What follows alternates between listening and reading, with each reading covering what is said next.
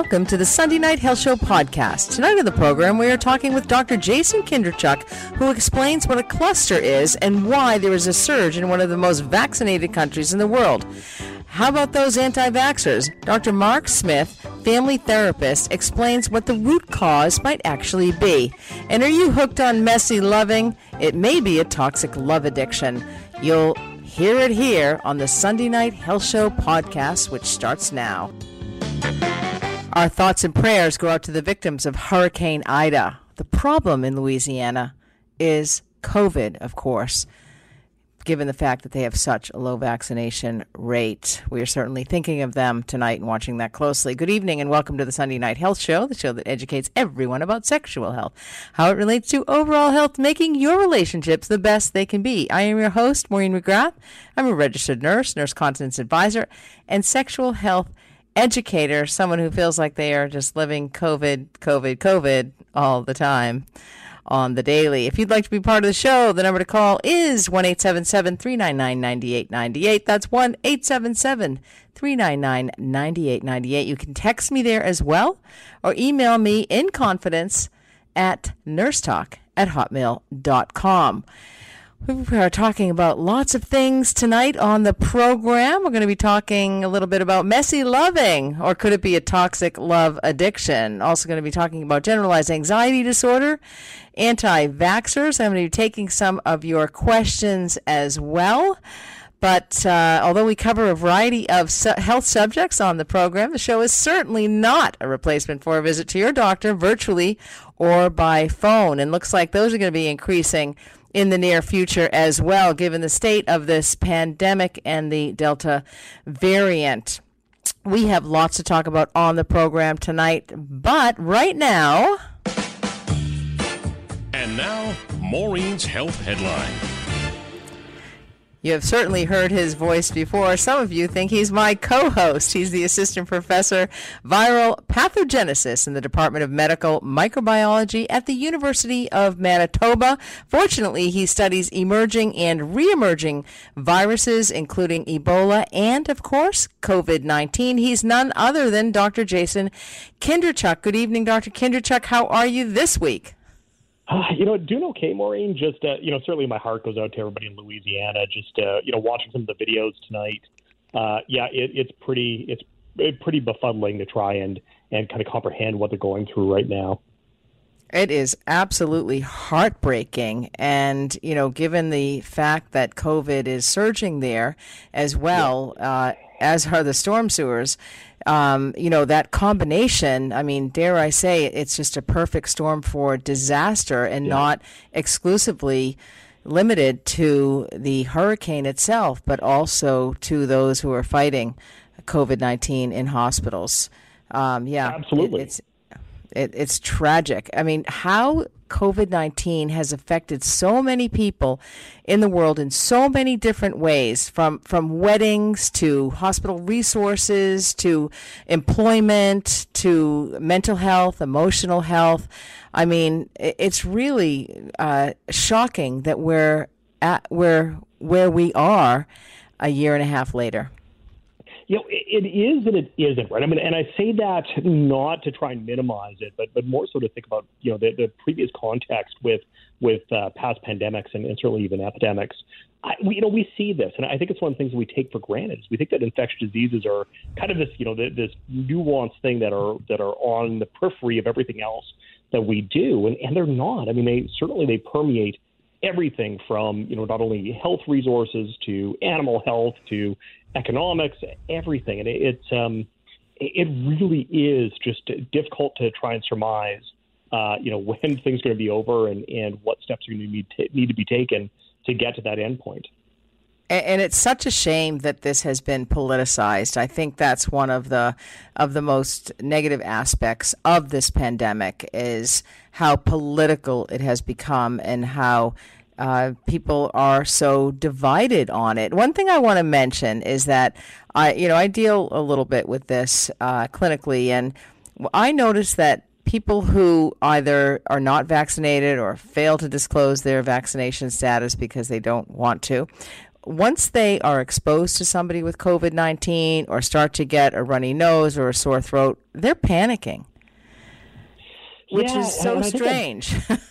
you know, but I think that goes again with, with what we've seen with certainly with other diseases, certainly in in uh, West Africa. From my experiences with uh, with the Ebola epidemic, we saw the same thing, right? We had certainly we had groups that that did not believe the virus was real, um, but when there was a potential exposure, or there was a potential case within their communities, um, the the nervousness got ratcheted up to, to ten very very quickly, and I think that's one of the facts that, that we see that you know there is this belief that we are somewhat immortal and immune to things. I think that many of us you know have that feeling from time to time, and the unfortunate side is that when that world comes collapsing in around you, uh, it, it can be very very difficult to, to try and uh, and comprehend.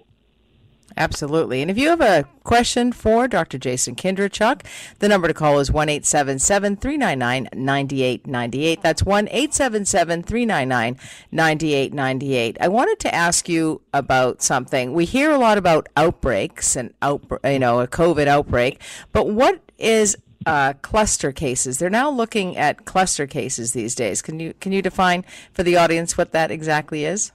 It's a great question, right? I actually had to go through quite a bit, quite a few different resources to, to try and get some definitions because they are used interchangeably by, by many different agencies and certainly many different uh, uh, places across the globe, and they really aren't, right? So, you know, looking at certainly what Saskatchewan Health um, had provided, and certainly what, what other people do go by, when we look at clusters versus outbreaks, clusters are cases that certainly share a, a specific time and space but usually they don't uh, exceed or are very close to what we would see for baseline cases. We don't see a, a massive increase as compared to what would be expected, uh, which would be more in line with what we see with an outbreak. The other thing is that in clusters, there may be some belief that there's an epidemiological link, but it hasn't been demonstrated yet. Whereas for outbreaks, there is that definitive sharing of a source. So, you know, not all clusters are outbreaks. Um, but clusters can become outbreaks if it is, uh, you know, certainly demonstrated that there is that epidemiological link uh, in the cases. And, and so it's a bit of a marker, I would imagine. So if they're starting to see a cluster group um, in a in a in an area, in a hospital, in an organization, in an in a city or town, um, that's kind of a bit of a red flag. Would you say? Cer- certainly, right, and we had some of that certainly in uh, in Manitoba in you know early fall, uh, you know, kind of late summer of 2020. Uh, you know, in in the uh, Prairie Mountain Health region, where there are clusters of cases that were starting to show up. There was not yet known whether there was an epidemiological link, and you know, within a few weeks, it was demonstrated that there was. So, you know, usually what will happen is that when those clusters of cases show up, then you start to say, okay, we need to start doing some secondary screening and some secondary testing and, and looking to see whether or not there is a link and, and is there a larger cause for concern here. Eh, Dr. Kindrachuk, why do you think we are uh, at the place where we are at? You know, a year ago, uh, people were hoping for a vaccine. We got a number of vaccines. Uh, there was, you know, Operation Warp Speed in the U.S., and, and Canada had a slow start to uh, administer vaccinations, but certainly caught up. And um, but we didn't really expect the anti-vaxxers and, and the low herd hu- immunity rates. But what do you think? Um, why why aren't we out of this yet? And why are we looking like we're going to be in it for a bit longer?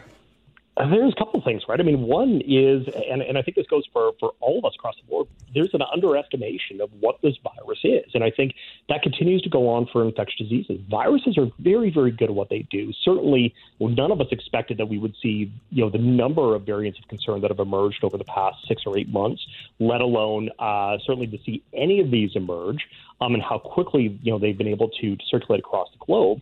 Then you also have that yeah, idea of fatigue that set in. I mean, uh, we're all tired, right? So you get to a point of saying, how much longer is this going to go on for? What is the timetable? What is the end point? And the problem is, is that our endpoints have to be fluid because we are dealing with something that doesn't necessarily want to, uh, you know, subscribe to, to what we are looking at for, for a timetable. So I, I think that it's it's all these things coming in at, at once, Maureen. Then of course again, and I harp on it all the time, but I, I think it's so important. It's this idea that we have a large proportion of the population that is not vaccinated. So the longer this virus continues to transmit, the more variants of concern that we see, the harder it is for, for us to get things contained and certainly for us to go back to, you know, to, to what life used to be like or, or you know, is more, uh, you know, familiar to us. Exactly. And we've mentioned this before. It's not just the anti vaxxers, it's also lack of access uh, to yeah. vaccines, especially people living in rural areas. Um, and and also um, just just inaccessibility to the vaccine or supply chain issues. Um, but you know, I, I want to ask you just quickly before we go to break um, how well you feel these vaccinations work, because I think another thing that people don't understand is even if you're fully vaccinated, you can still get COVID nineteen. So how well do the vaccinations work, and why why must we be vaccinated? the vaccinations work great, right? And I say that because when we look at the original endpoints for the clinical trials, the reduction in severe disease and hospitalization has remained extremely high. The decrease in infectivity is still there. It's dropped a bit because of Delta. But what we can say is that the more people that are vaccinated within a community, the lower probability and likelihood there is for ongoing transmission, even with reduced uh, protection from getting infected. So I think that's what we have to look at is that you know, we, we actually have a little bit of balance here that, you know, we can lose a little bit on the infectivity side as long as we get a lot of people vaccinated in, in the community. But we can't uh, just, just rest on our laurels with that and, and assume that vaccines alone are going to get us through this. Exactly. And I think people actually feel that you know, I'm okay, I've been vaccinated, I'm not at risk for getting COVID 19, but that's certainly not true. They can certainly still get it, lower burden of disease, shorter course of disease as well. Um, but we still have to be careful. One hundred percent, and that's going to unfortunately going to be the the you know really the the way we have to live. I think for a while until we fully get things under control, not only across our own regions but across Canada and across North America, and, and it's certainly you know, globally as as things start to open back up for uh, for travel. I have a quick uh, question for you. I have a caller on the line. Alice in Vancouver, British Columbia, is on the line. Good evening, Alice. Hi. Good evening. Yeah, I just have a question about um, vaccine dosage. Um, I'm a senior and I weigh, I'm really light, under 90 pounds. So, do I get the same dosage as, let's say, a guy who weighs 140 pounds? Like, I, when I had my first dose, I was really sick. So, is there such a thing as too much vaccine for me? Great question, Dr. So, Kindrachuk yeah, it, and really what we have not seen is is a linkage to to, to weight, right? So when we've looked at, at vaccines, and certainly through the clinical trials, um, the dosage has been the same across the board because ultimately you're trying to get a, a production of protein that your immune system is going to recognize and build antibodies towards. So the illness side and certainly the post-vaccination effects um, are more about the individual specifically, and, and usually they're they're kind of underlying um, you know, risk to, to short-term uh, adverse events from vaccination. So it, it isn't linked necessarily to weight. It's more linked to a lot of other uh, factors within within the individual. Okay, so there's no such thing as too much vaccine for a person who, who weighs like uh, only a certain pounds. Like I, I may weigh the same as a guy who's only 18 years old. Yeah, no. Or he may be even heavier than me. But he and I will be getting the same dosage. Is that correct? Do we all get the same dosage? Absolutely, and in the oh. phase one and two trials, the phase one specifically, they look at, at safety and look and really you know go back to using usually higher dosage in those studies to try and ensure that safety is is maintained for people. Okay, and so the first and second dose um, dose the dosage is the same. Dosage is the same. Okay, all right. Okay, thank thank you so much for answering my question. Welcome back to the Sunday Night Health Show. Maureen McGrath hosting this program. My guest is Dr. Jason Kindrachuk. He actually has a real PhD, not one from Facebook, like a lot of uh, people out there seem to have picked one up. Um, assistant professor, viral pathogenesis, Department of Medical Microbiology at the University of Manitoba. Um, Dr. Kindrachuk, Israel was the first country to fully vaccinate a majority of its citizens against COVID 19, and now it seems to have one of the world's highest daily infection rates, which is about 7,500 confirmed cases a day, and it's doubling as the as every two weeks. It seems. Um, nearly one in every 150 people in Israel today has the virus. What happened and what can we learn about the vaccine's impact on a highly vaccinated country?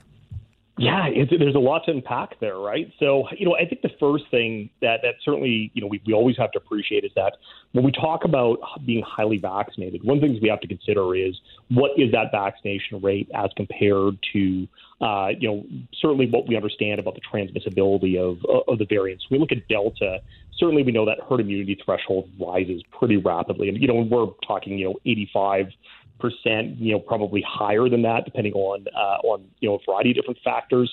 So uh, we start to get in this position of saying highly vaccinated is not necessarily what highly vaccinated truly is at this moment in time. So that that's part of it. Um, then we get into the larger questions of saying, okay, well, what was the population that was immunized uh, originally, and what were their age groups, and how have uh, you know, how their immune responses looked over time. Because when we think about first people that would have been immunized in Israel, those would have been people that would have been highest risk for, for severe disease. So we get into a position of then saying, okay, well, in that demographic, um, what is the you know the likelihood of immune wane over time, and does that mm-hmm. also reflect back to the rest of the population? And then, of course, the background of all this we also know that the vaccines are not, and they never are going to be 100% protective against getting infected. So you can have cases, but the real question is the severity of disease and, and hospitalizations. And are you seeing that that's reflected in your vaccinated groups, or is that still skewing, uh, you know, prominently towards those that are unvaccinated? And you know, vaccines are critical, but they are not enough. And we're seeing yeah. uh, mask mandates being put back into place uh, in many cities and, and uh, across the country. And I think we're probably going to be living that way for a long time. Um, yeah, well, Dr. Kindrachuk, thank you so much for once again joining the program. Uh, we'll see what transpires between this week and next. Hopefully, you'll be joining us again next week. Yes, I'm sure it will. Thanks so much. Really Thanks, appreciate your contribution always. You're very welcome. Welcome back to the Sunday Night Health Show. Maureen McGrath hosting this program for you. I mean, this pandemic has gone on for a year and a half. Our lives have changed significantly. We may all be traveling on the same in the same ocean or on the same ocean, but we are definitely in different vessels. And anxiety seems to be rearing its ugly head. Anxiety prior to the pandemic was the number one mental illness in North America. Joining me on the line to talk about anxiety during this pandemic is Mark Smith. He is a family therapist. Good evening, Mark. Hey, Maureen. How are you? I'm fine, thanks. How have you been? It's been a while. I know it has been. I'm doing well. Thank you. Yeah. Oh, that's great. I'm glad to hear that. Well, thanks so much for joining me on the program tonight. Um, I, I initially kind of wanted to talk to you a little bit about and I, I don't really like to single out. I don't like to call them anti-vaxxers. I prefer to call them non-disclosure people. They don't want to disclose okay. their vaccination status. yeah. But it seems to me that is a bit of an issue in this pandemic, uh, in part because it's been politicized. A lot of people are afraid of the vaccination, although they've had 18 before they, if they ever went to traditional school, they needed about right. 18 vaccinations to get in. Um, so they're afraid. There's a paranoia about microchipping. People actually believe that we're being microchipped. Uh, there's this anti-government sentiment. There's conspiracy theorists. Some people feel we're in a large government experiment. I, am I'm, I'm curious if these reasons that people do not want to get vaccinated or don't don't want to believe in the COVID or the pandemic, um, could they be related to anxiety? Yeah, I th- I think that um, the general population is stressed just due to the um, the ice, um, self isolating due to COVID, as well as just the general threat of COVID. And if you think of anxiety, um, you know, one way to define it would be um, a fear response to a real threat or a perceived threat. And I think that there's so much unknown about COVID. You know, you can't see it, and um, you know, you sort of hear echoes of terrible things or you know whatever there's a lot of perception that may or may not be uh, well grounded, but you know there are elements of truth to it, and so people's I think that people's perspectives can be, um, you know, per- perhaps not always be um, quite um, clear or objective. I, absolutely. Um, I just want to say out there, if anybody has any questions for the family therapist, I mean, how often do you get access, free access to a family therapist? We all need one. Exactly. That's for sure. Yep. In my family, anyway, for darn yep, sure. Yep. Uh, the number to call is one eight seven seven three nine nine ninety eight ninety eight. That's one eight seven seven three nine nine ninety eight ninety eight. Dr. Mark Smith will answer your questions and sort your family right out. Um, so right away, one quick phone exactly. call. That's it. Yep. The family becomes functional. Go from dysfunctional to functional. We always said we put the fun in dysfunction in my family of origin. I don't know what happened after that. And that's a good What's segue. That? That's a good segue because I think we often think of anxiety being something that is uh, um, resident in the individual. You know, something isn't functioning right, or there's something that no, not right, and so that person is anxious. But families get anxious, and family emotional systems get anxious, and often one person will absorb that or carry that anxiety. Um, and uh, you know for, for different reasons that we don't have time to get into now. And so you know it's important while you think of anxiety in terms of I have a friend who's anxious or a family member. Um, you know it's important to look at the broader system around them because people are responding to that anxious person. Very interesting. Um, I really don't think that I absorbed the anxiety in my Irish Catholic, large Irish Catholic family. but anyway, Right. I'm known No as the guilt chill there. as the chill aunt. Yes, no, no, no guilt whatsoever. Tons of it. Um, but the, you bring up another, something else. Anxiety is contagious, basically. Would you would you say that's yeah. a fair statement? Yeah. Well, so what are some of the? Go ahead. Well, I mean, some of the metaphors that I use with clients, um, if you just look to other species, you know, you can look at a school of fish, you can look at a herd of cattle, and there'll be some uh, fear response at one edge of the herd, and in, in, in an instant, it will shoot across the whole herd. Or with a school of fish, in an instant, it will shift. But um, on a more human level, if you look at, let's say, a soccer team, a hockey team, the momentum shifts, the other team scores a couple of goals. If it's an experienced team, they can stay grounded. But all it takes is a couple of goals. The players get anxious. They're now not performing their best, and that might lead to another goal. And you can almost see that the play gets scrambly, and you can almost anticipate there's going to be a goal. Um, and that's a systemic example of anxiety and how it goes through the group. And you see that in families all the time.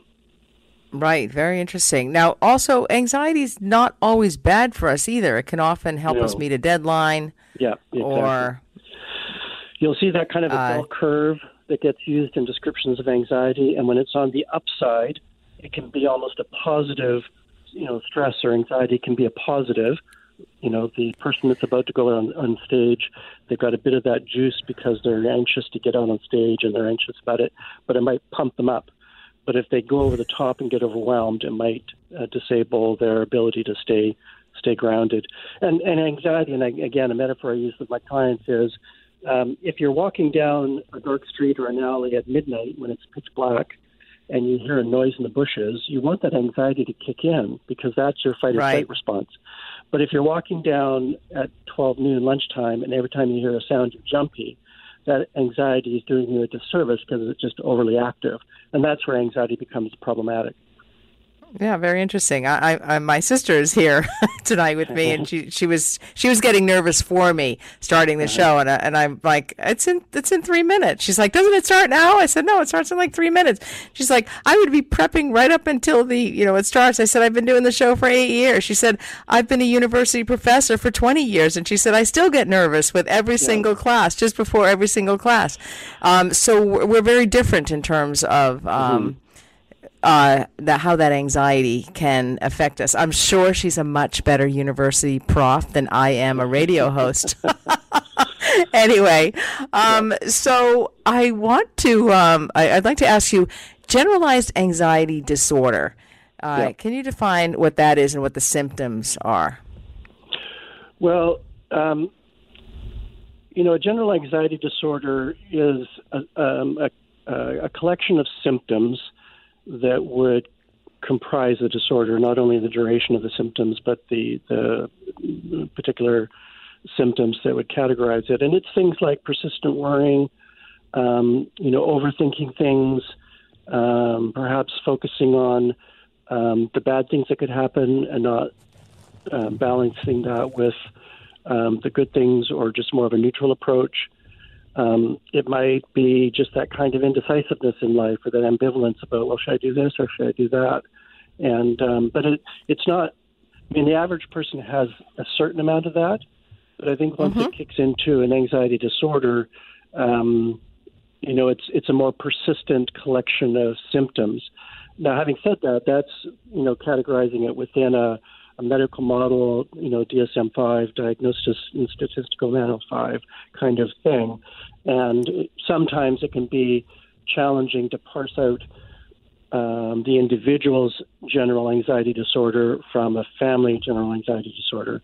Right. Interesting. The, um, I have yeah. I have Evelyn on the on the line. Evelyn from Winnipeg on the line with a question for you, Dr. Sure. Smith. Good evening, Hi. Evelyn. Hi. Good evening. Good evening. Anxiety. Oh my goodness, this is a good this is a good topic for me. But I also have a question with regards to uh, the the deadline that Manitoba Health went through with regards to the vaccines for okay. October. I'm wondering what we're going to be facing with our constituents as, as to how nervous they are if they if they don't meet their deadline, that type of thing. You know, it's going to be the end of the world as we know it if they don't get their vaccine. So that's the kind of attitude that we're getting here. Um, anxiety. I've suffered from panic attacks since 1997. So yep. is panic attacks the same thing as anxiety? Well, I think it's on the continuum for sure. And I think that a panic attack, I mean, sometimes people um, use these kind of diagnostic terms without really, you know, um, I, I don't diagnose people, but I would also be careful not to use um, a diagnostic term. Um, and so sometimes people throw them around. But certainly a panic attack, again, is a specific kind of high anxiety that often um, culminates in, um, you know, a very sort of physical or visceral response.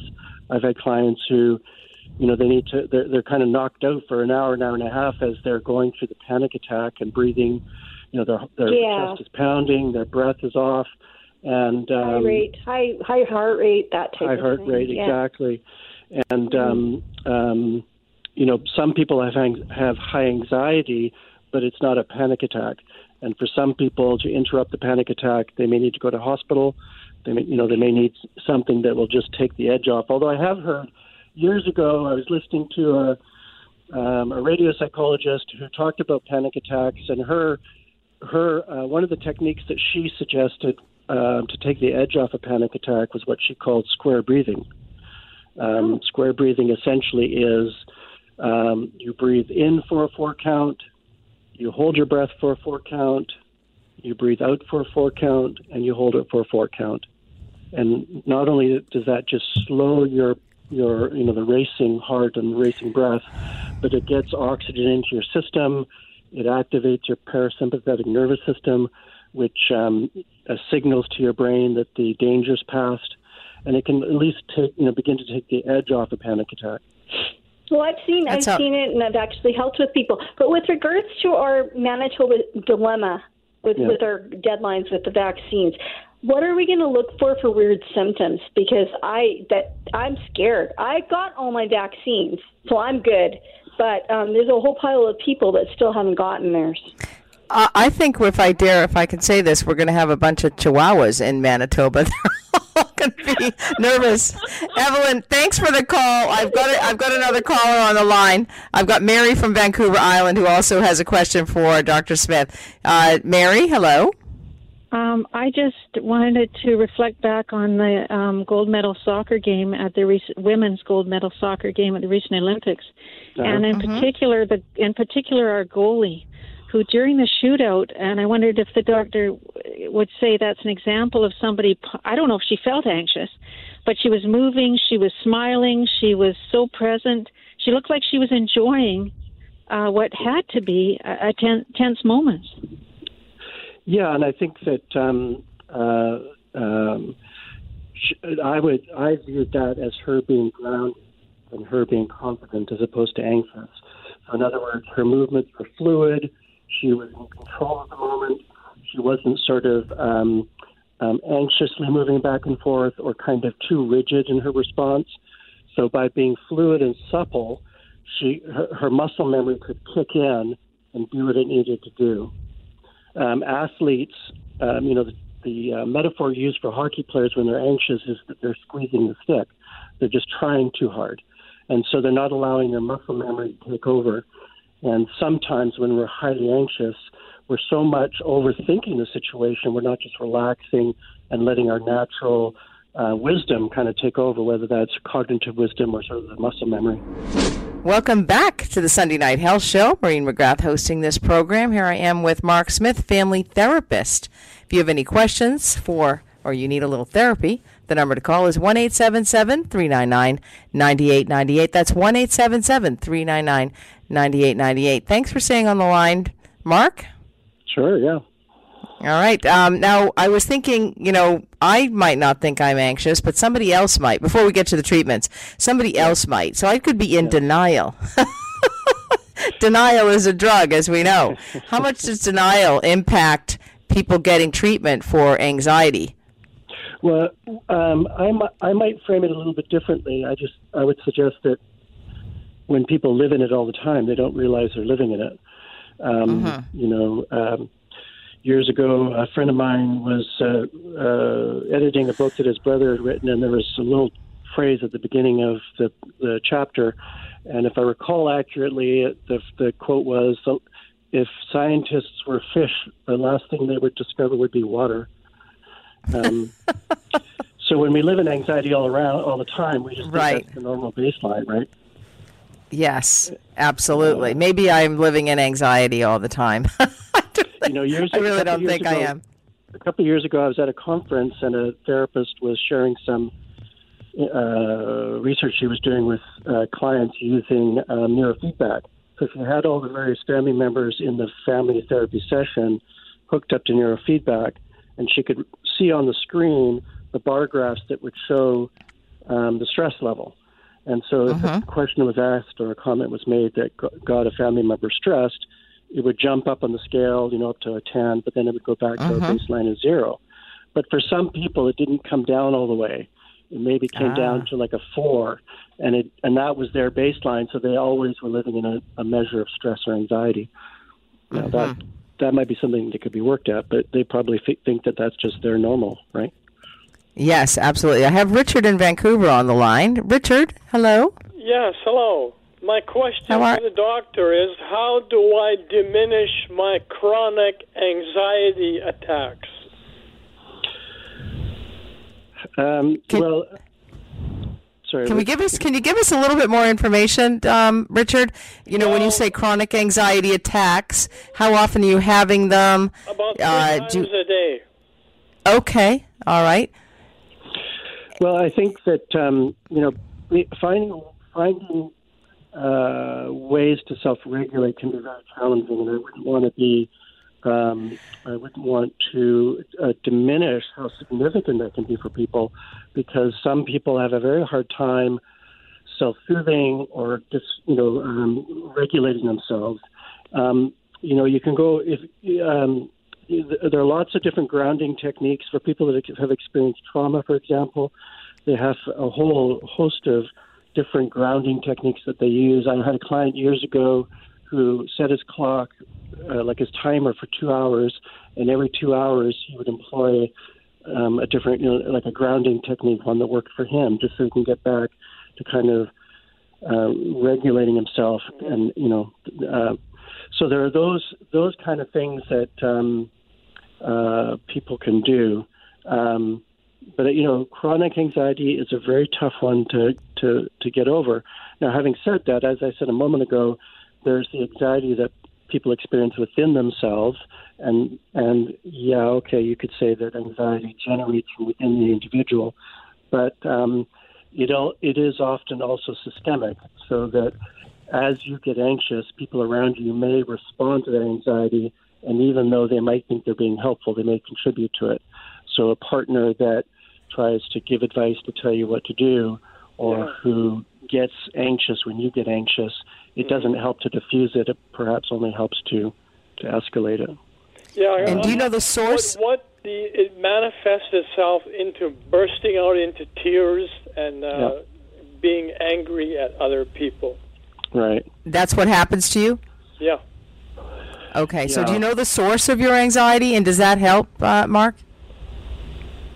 Well, sometimes it does because I think that um, you know if we're able to research ourselves and research our lives, make you know make ourselves a research project, we may begin to learn what triggers anxiety or what tension in a given relationship stirs up anxiety, or some people are just the ones in the family that absorb the anxiety. You got questions? She's got answers. The nurse is in for Nurse Talk.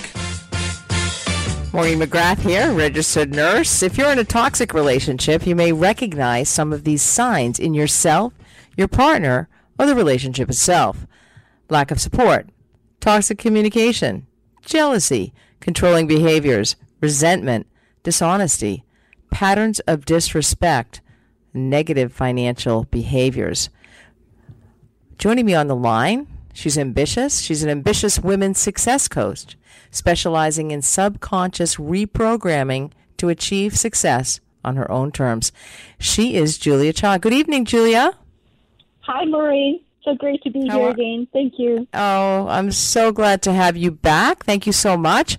I am delighted to talk to you about this subject, toxic love addiction, because I think that a lot of people, certainly in my clinical practice, I have seen my fair share of this. People in these types of relationships that are so highly dysfunctional, but they don't realize that it could be a toxic love addiction. Tell the listeners just exactly what that is. This toxic love addiction has two parts. One has the person who has seems to have more power, and the other part is the person who feels abused. And oftentimes, the person who feels abused may not realize they're in an abusive relationship, and oftentimes they will push back on the idea or the term itself of what we call abuse. But there's a lot of push pull, power struggle. And basically, the toxic love addiction works like a magnet. So, oftentimes, what people find is that they can leave a relationship like this exactly like all the symptoms that you de- described. And they know better, they consciously, they logically, often very smart people, they have all these conscious thoughts to do better next time. And then they may meet somebody that just seems like a better option, and then they'll experience the same symptoms that you described all over again.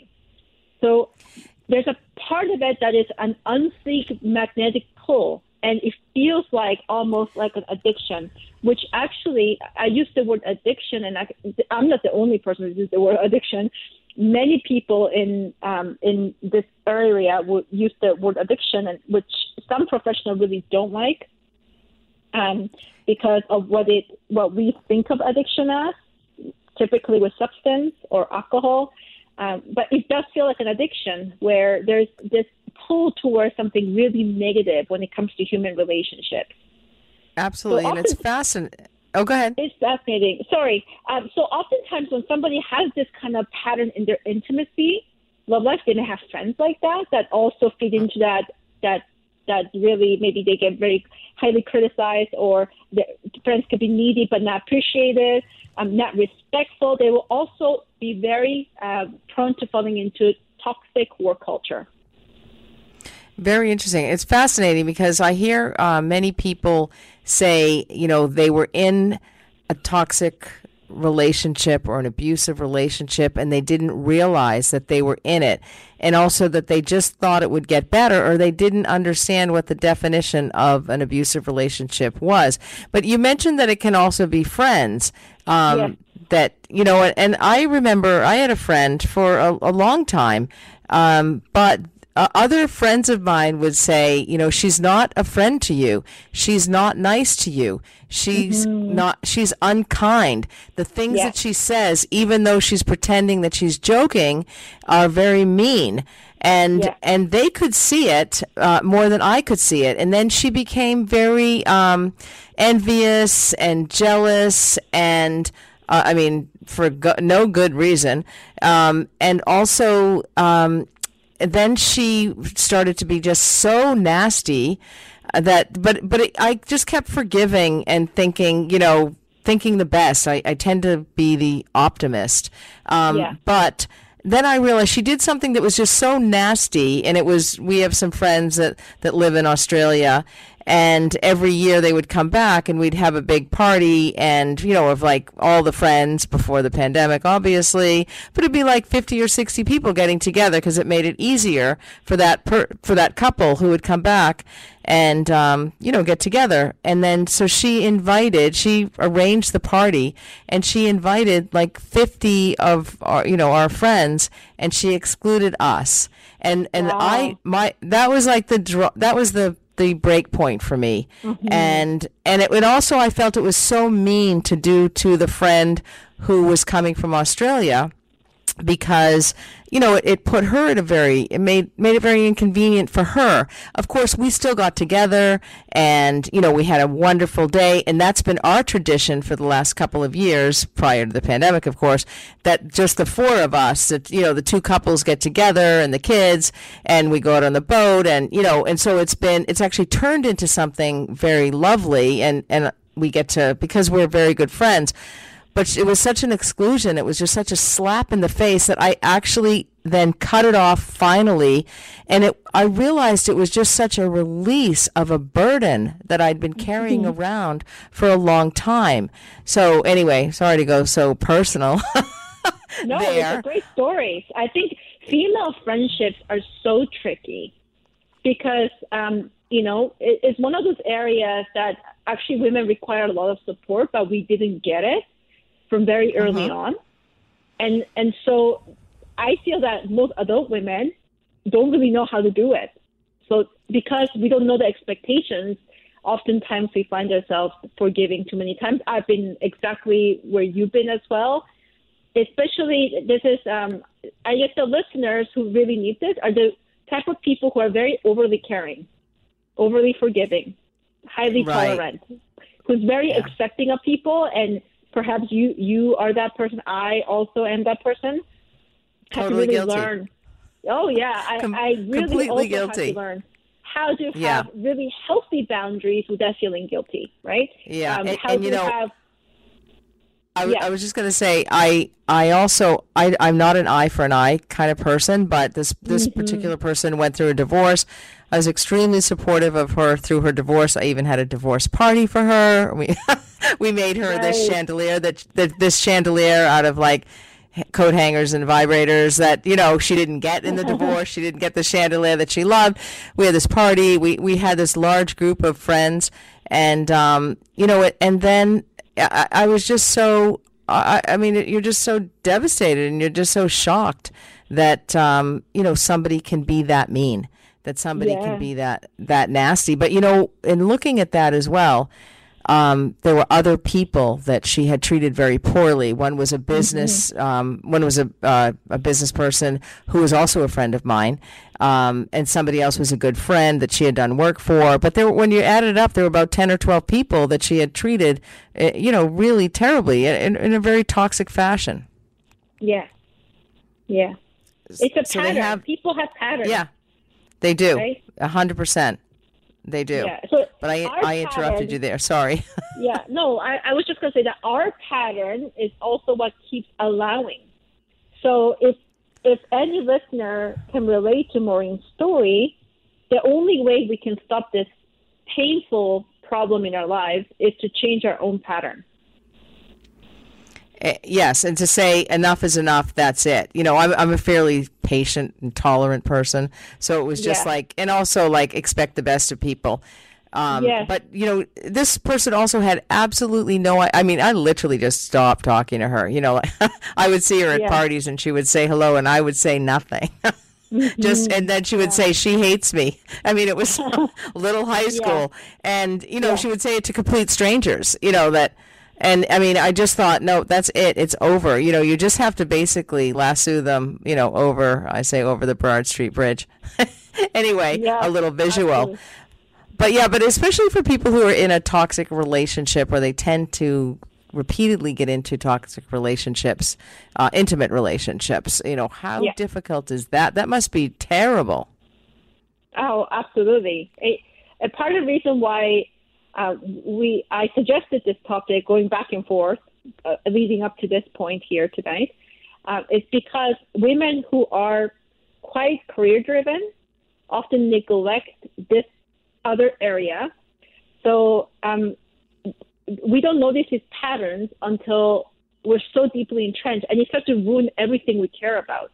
It starts to ruin finances, right? Imagine being married to someone like that, right? Who's very financially Mhm. controlling, who's secretive about finances. You know, there's a lot of power play. The money is, a symbol of power, so there's a lot of power play with money, right?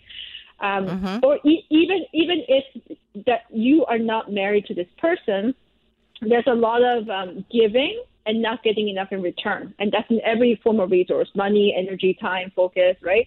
Um, Right. The person is a complete drainer, right? When it comes to your resources, and then for um, the women I've worked with, women who are in this situation, they can't focus on all the things they care about. They can't focus on uh, their career, right? And the career starts to go downhill. Uh, they can't focus on parenting properly if they have kids, Right. right? Yeah, Right. Because they're so distracted from Oh, yeah. this love addiction, this toxic love addiction. Absolutely, and it creates this, you know, this very ADHD-like symptom: the lack of focus and not being able to, the feeling of being confused, right? Um, Mm-hmm. And actually, I've met some people who were diagnosed with ADHD, but Wow. it turned out they didn't have ADHD. The problem was the relationship. Wow. Have you been diagnosed with ADHD out there? Maybe it is your boyfriend. If you have a question for Yeah. Julia, the number to call is 1 877 399 9898. That's 1 877 399 9898. I have a friend who had a, a huge job. She had a massive job that she had to do. And she was so distracted because she had this uh, partner, lover, for about three or four years. Uh, No, I don't think it was that long. Sorry, it was like two years and um, it was all consuming at the beginning and and she was the one who had all the money he didn't have a job and but then you know it was all just adoration and you know he was just crazy about her and you know it just he would post all this stuff and then he disappeared and basically he went back to his ex-wife actually and uh, and she was devastated. She was distracted. She couldn't focus. She couldn't do her work, um, and she was upset. But you know, I explained it to her. I explained to her what was going on. Um, but uh, Julia, I'd like you to hang on the line. Um, and because I want to come back after the break and ask you, what can people do if they find themselves in a toxic love relationship or have a toxic love addiction? Welcome back to the Sunday Night Health Show. Maureen McGrath here with Julia Cha. She is an ambitious women's success coach. Thanks so much for staying on the line, Julia. We're talking about toxic love addiction. How can people, I don't know, begin? I don't even know how to ask this question. Uh, treat, if you will, or recog- learn to recognize what a toxic love addiction is and, and what can they do about it, basically? Great question. The first step is to realize that you have a pattern. When we see a pattern in our past results, then we can kind of start to see and gain awareness that there is something going on. And because humans are creatures of habits, everything we do has a pattern. We may not recognize the pattern, uh, but we have a pattern. So the first step is to recognize to become mindful of, say, tracing back the people you've dated, looking at the pattern there, looking at how you feel around people, and is this a pattern as well, or the types of people? The, the craziest thing is when you think that this person is probably not like that. When you meet a new person, looks totally different from your last or whoever, and then you realize that they share all the commonalities of all the symptoms that you described earlier this show.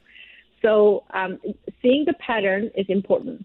The second thing is I'm just going to tell people why they have this, and it's to know why they have it. Mm-hmm. Everything, every relationship that we have, the foundation of that relationship began with the relationship we have with our parents, especially intimacy. It comes down to we date our most difficult parents, mom or dad. that classic, the Freudian thing where it's like, oh, is it mom and dad, or is it is it this or is it that? The classic symbol type of thing. Uh, it is. It does come down to mom or dad. The most difficult. I, I, think a lot of people out there are saying, "Now you tell me." yeah. Well, I think this this part is recognized. I think it's quite a, it's talked about quite a lot. Uh, but sometimes uh-huh. we have a hard time figuring out which is a difficult parent. I think that's the hard part because sometimes you have a very outwardly difficult parent, but sometimes there's a very subtly difficult parent, and then all you see is the other parent reacting. So then yes. people perceive that, for example, oh, my mother is difficult because she seems angry all the time, not realizing that the mother was actually in an abusive dynamic, right? So that's why part of it is figuring out which is the difficult parent is challenging or sometimes there's right. a parent who's gone, right? Um, yeah. And then, and then sometimes the difficult parent is a parent who's worked very hard to provide for you. So then there's that conflict in our mind that we can't really categorize this person as difficult. But what it comes down to is how much emotional connection and support did you have with this parent? Right, exactly. Maybe some people have too difficult parents as well. Um, and also, how about lis- listening to others around you? Like I remember my friend saying, um, you know, she's not your friend. She's not nice to you. Don't you see that? Um, but also, yeah. then it, it, the final the final nail in the coffin was when um, other people said, "Wow, they couldn't believe that she had invited all everybody except for me, you know, except yeah. for us, if you will. Yeah. So, um, is it how how much is listening to other people who care about you uh, worth it? We we have about thirty seconds left, Julia. Yeah. Oftentimes, when people have a toxic love addiction, we cannot listen to other people because it's an emotional experience. It comes from yeah. very old emotional hunger. It's like you starved, it's... you were starved for very early in your early part of your life, and so you cannot make those decisions logically. We're going to have to continue this conversation at a, in a future uh, radio segment. Thank you so much, Julia, for joining me tonight. Thank you for having me today. Thanks for listening to the Sunday Night Health Show podcast. You can subscribe, rate, or review on your favorite podcast app. And if you've got a question about your health, the nurse is always in. So email me, nursetalk at hotmail.com, and I just might answer your question, anonymously, of course, on next week's show. For now, have a happy and healthy week.